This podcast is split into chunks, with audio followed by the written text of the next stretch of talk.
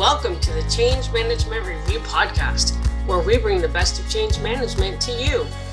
In this From the Field episode, Managing Editor Brian Gorman and Beth Montag Schmaltz, Principal and Founder at 71 and Change, explore the changing practice of change management. We hope you enjoy this installment of the Change Management Review Podcast.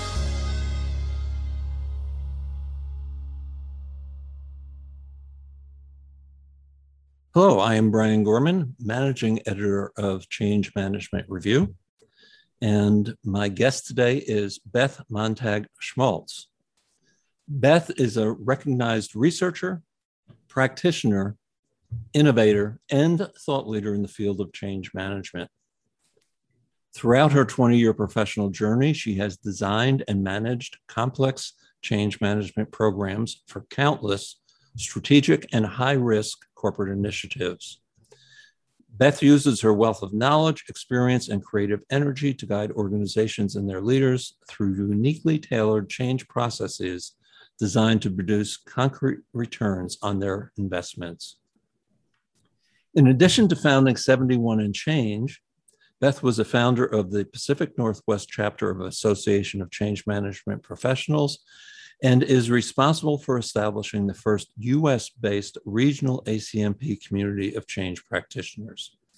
Today, Beth is pioneering advances in two unique areas of change management developing best practices for measuring and tracking change uh, initiatives across the enterprise, and building sustainable, change capable organizations. A respected industry author of articles and white papers, Beth provides companies with the unconventional wisdom to reach and often exceed their business goals. Beth has a Bachelor of Arts in Communications and minor in psychology from Baldwin Wallace College in Ohio, and an executive MBA from the University of Washington. Welcome, Beth. Thank you, Brian. Can we just say all that to say, really, I'm just a big change geek at the end of the day. that works for me. That was a mouthful. I am too. So, Beth, a, a curiosity question to start off. Where did the name of your company come from, 71 and change?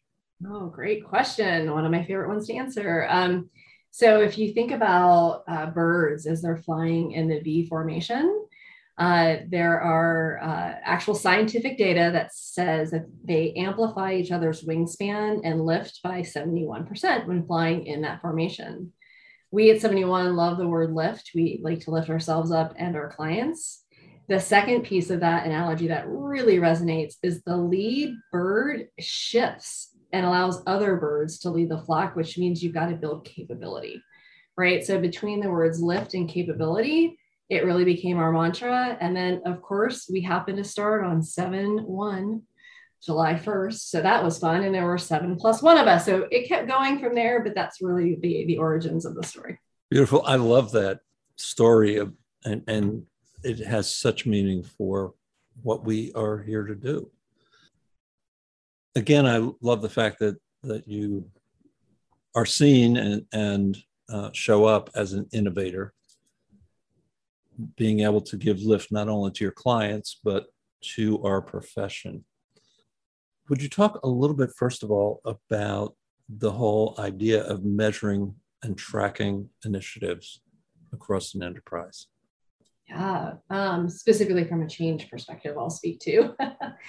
um, and it's an interesting one in that, you know, I think a lot of uh, individuals because you can't necessarily literally see the behavior change, right? You then therefore think, oh, well, how could I possibly track or measure said behavior change? And I think we're here to kind of flip that paradigm on its on its side and to think about, well, actually, if you think about a big change that's going into your organization, before it launches, there's a lot of perception based things that happen. They hear communications, they may go to a training class, there may be an event that they attend, uh, but it's mostly perception based, right? And I find a lot of executives will ask their teams, like, are you ready?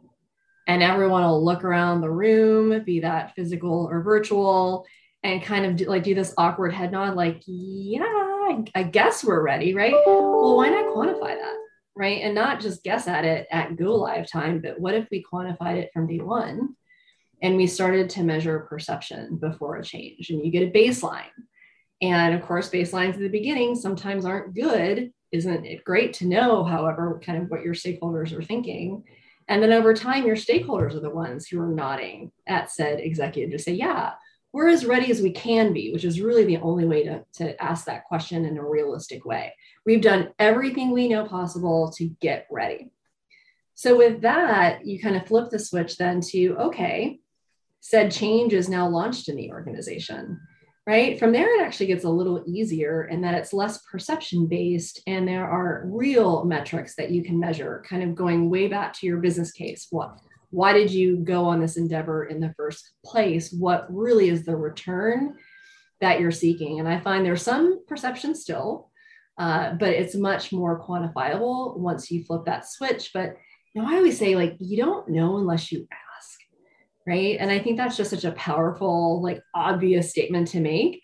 And I'll give you a, a real life one. I was facilitating a session last week and you know, big project, go live dates, reorganizing, right? How that how that team's coming together and looking at how they're going to launch. And the executive asked, well, what, you know, okay, we're, we're going to do this, right? We're confident. Like I, we're like, everyone's on the same page, right? And like everyone kind of again looked at each other and felt this need to say yes. Well, what we did to give everyone a fair voice in that process, right, was to put together, you know, a survey, anonymous, and ask that simple question How confident are you from a scale of zero to 100?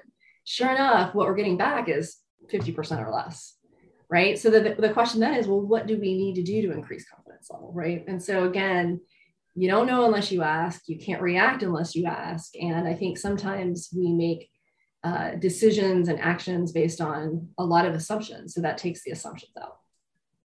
Based on a lot of assumptions and a lot of i don't know if you'd call it political correctness or scared of the mm-hmm. bossness or mm-hmm. uh, all of those kinds of things that have the heads shake yes as the brains scream no exactly exactly. So you know i think that i guess maybe one of the bright spots and now that we're working a little bit more virtually than we have certainly before is there are there's so many platforms that you can do anonymous survey data gathering right? That are easy to use they're pretty seamless right? They're they're definitely on the low cost side and yet it gives a voice to everyone in the room who's having that conversation. Beth give us an example of maybe one or two of the types of engagements that you bring this thinking to. Oh my goodness. Um, well, all of our engagements, but I guess, you know, speaking uh, like what kind of engagements do we most often have? And, you know, I'm a consultant, so I guess I can say it depends. Um, uh, but we we typically get, you know, really big Fortune 1,000 companies, right, with, you know, 20,000 employees and above uh, you know, typically, if not national, then a global presence. And it's either a back end change, right? It's either some sort of you know ERP implementation. Um, it could be a big org design. It could be, hey, we just acquired a company, help us integrate. Uh, it could be, gosh, new CEO, and I've got a new strategy I need to implement, and I know it's going to have an effect on people and behaviors and culture, right? So the answer is it really depends, but we do kind of all that that work from technology implementations up to strategy and culture. And the thinking is the same no matter what kind of change it is because here's the good news we're humans right? And here's even better news. Even though we've all gone through this thing called covid we still act the same way right? While we're on a computer screen right instead of maybe being physically next to each other a lot of the human dynamics that we've always known were in play are still in play and possibly even amplified, I think, now by this this current situation we're in. Yeah, one of the uh, the things that I often say is all change is personal, and then I also reference Joseph Campbell's hero's journey. Campbell says, you know, while we approach each change as if it's unique and unpredictable, it's not. It's the same journey over and over and over again. So the catalyst may be different, the environment may be different, where we are and how we respond to the dynamics of the change may be different.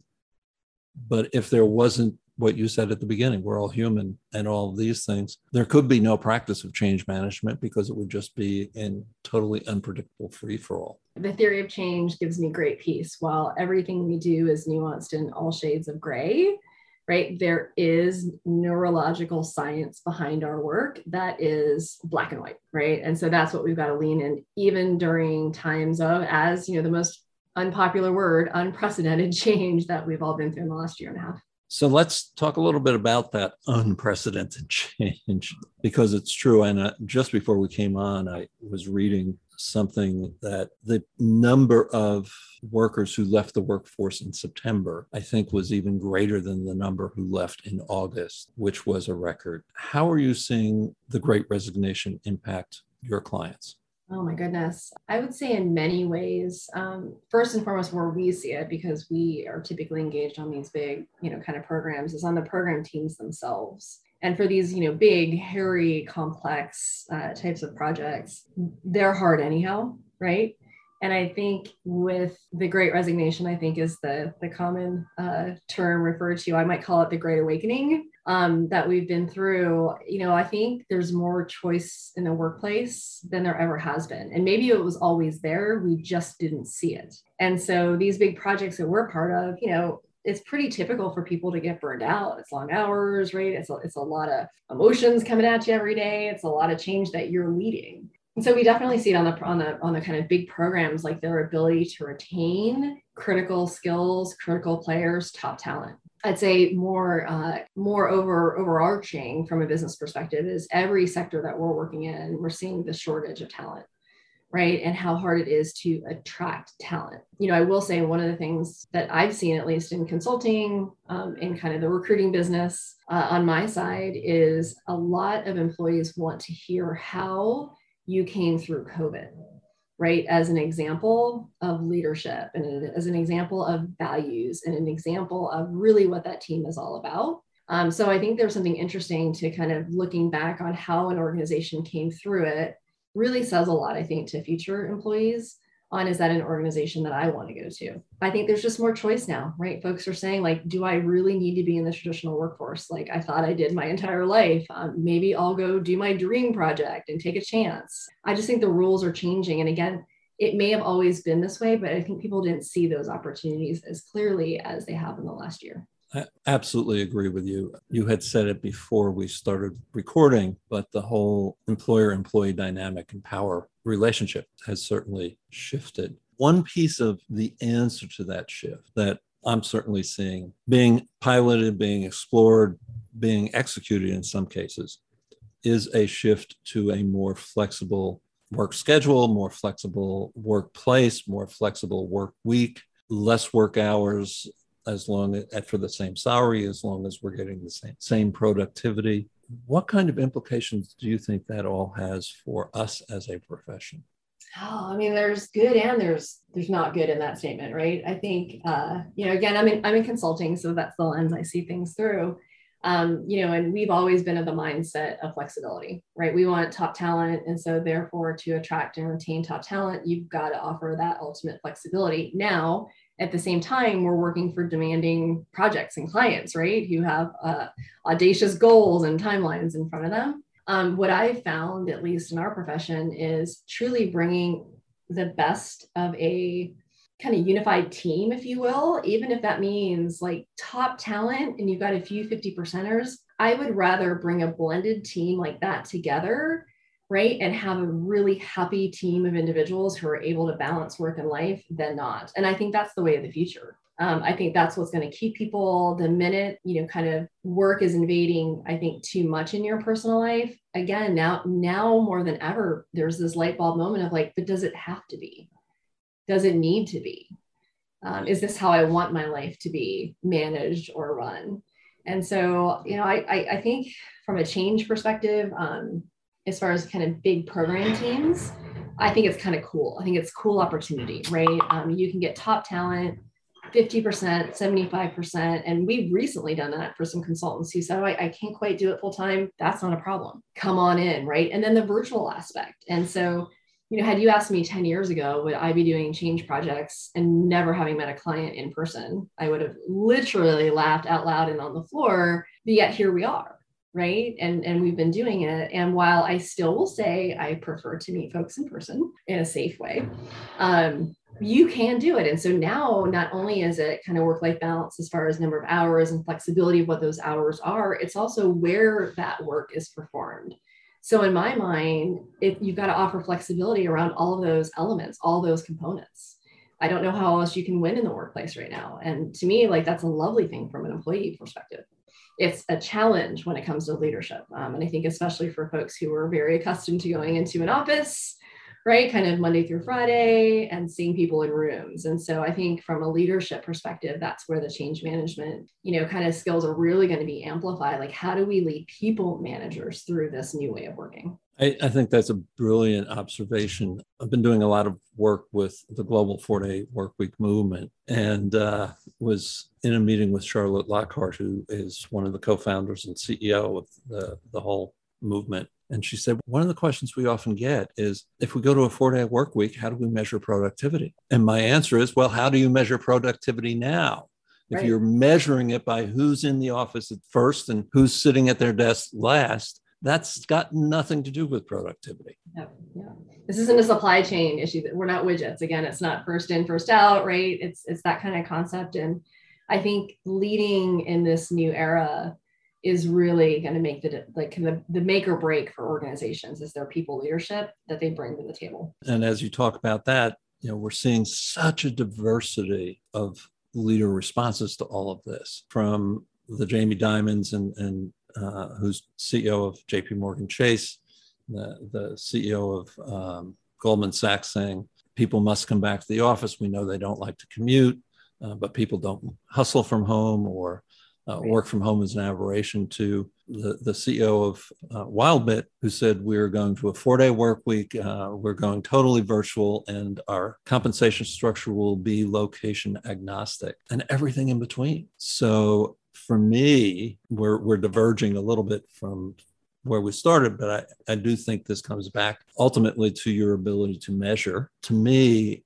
the best talent is going to go where they feel best respected and best served in their pursuit of what their passion is. Yeah. And well, I think in, in, in, the more clear you can be around sort of productivity or expectations, right, for your employees, right, especially in this virtual workforce, um, the more flexible you can be, right, because it's just really clear if you don't meet these four indicators, right, what have you, these metrics, then something's wrong. And it may not be the hours you're working or where you're working from, but let's kind of problem solve that together. I think conversely, um, employee satisfaction, right, or employee engagement is kind of the other lens mm-hmm. by which, if, if I'm an employee, right, like I am I satisfied, right? Like it, again, is work infringing too much on my personal life?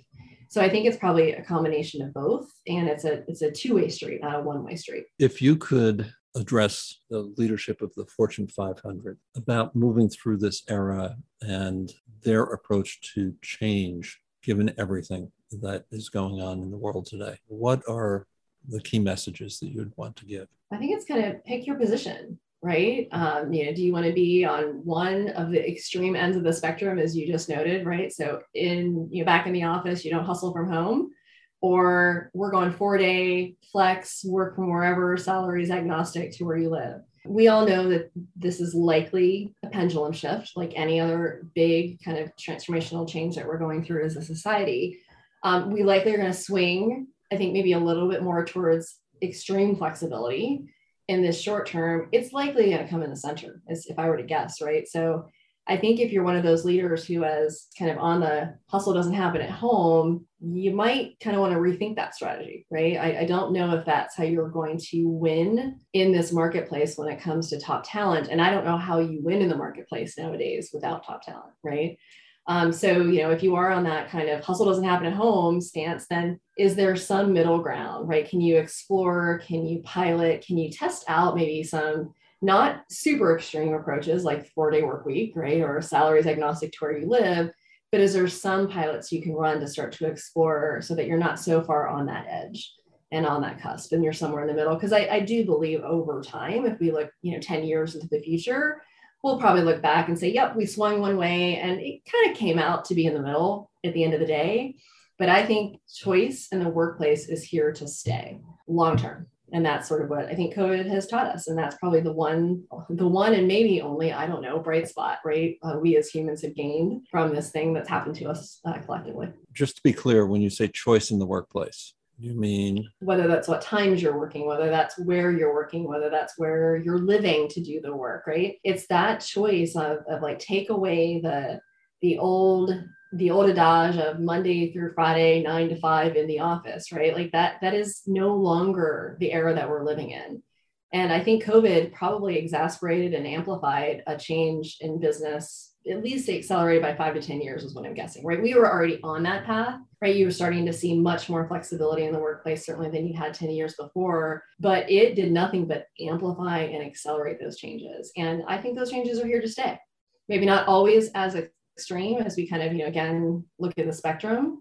But I, I don't see that shift changing given, you know, technology and the fact that I think for the most part, as a global workforce, we've proved we can do a lot of work from home and we can hustle. What do you see, Beth, as key areas for us as change practitioners in terms of innovating as we move forward in this shifting yeah. world? You know, I think, you know, technology also, like how do we leverage technology? We we sort of had to during COVID. The the whiteboards of the world were taken away and we had to go to virtual right whiteboards, whether we liked it or not. So I've been looking at technology maybe in a wholly different way from a change practitioner and what kind of digital accelerators can we apply to our work right to either accelerate or amplify what we're doing so we've got a, you know a couple that we're working with one's around um, measuring and activating behavior change. No surprise there. Uh, and the other one really is around how do you have large scaled virtual conversations where everyone has a place in the room, if you will, the virtual room, and it's anonymous and it's safe. Um, and so those are kind of just two different examples of digital accelerators that we're just weaving into our work, right? It's sort of a natural, like, like we're evolving, we're all evolving, and we've got to allow for different perspectives to show up in this extremely remote virtual choice right kind of demanding workplace that we're in. And so that's that's a little bit of what we're leaning into right now is, is how can we accelerate and amplify our work through technology? Beth anything else that you'd like to um, speak to our audience on before we wrap this up? You know i think at the end of the day like i through this whole experience you know i've been through a couple of recessions and you know all those kind of things. And I remember when uh, the pandemic first hit, and I was like, oh boy, okay, here we go again. Like, okay, we've been through something like this before, right? Um, a couple times through. And, and while this one was uniquely different, uh, at the end of the day, I kept going back to the core like, we're, we're humans. We're humans. Our, our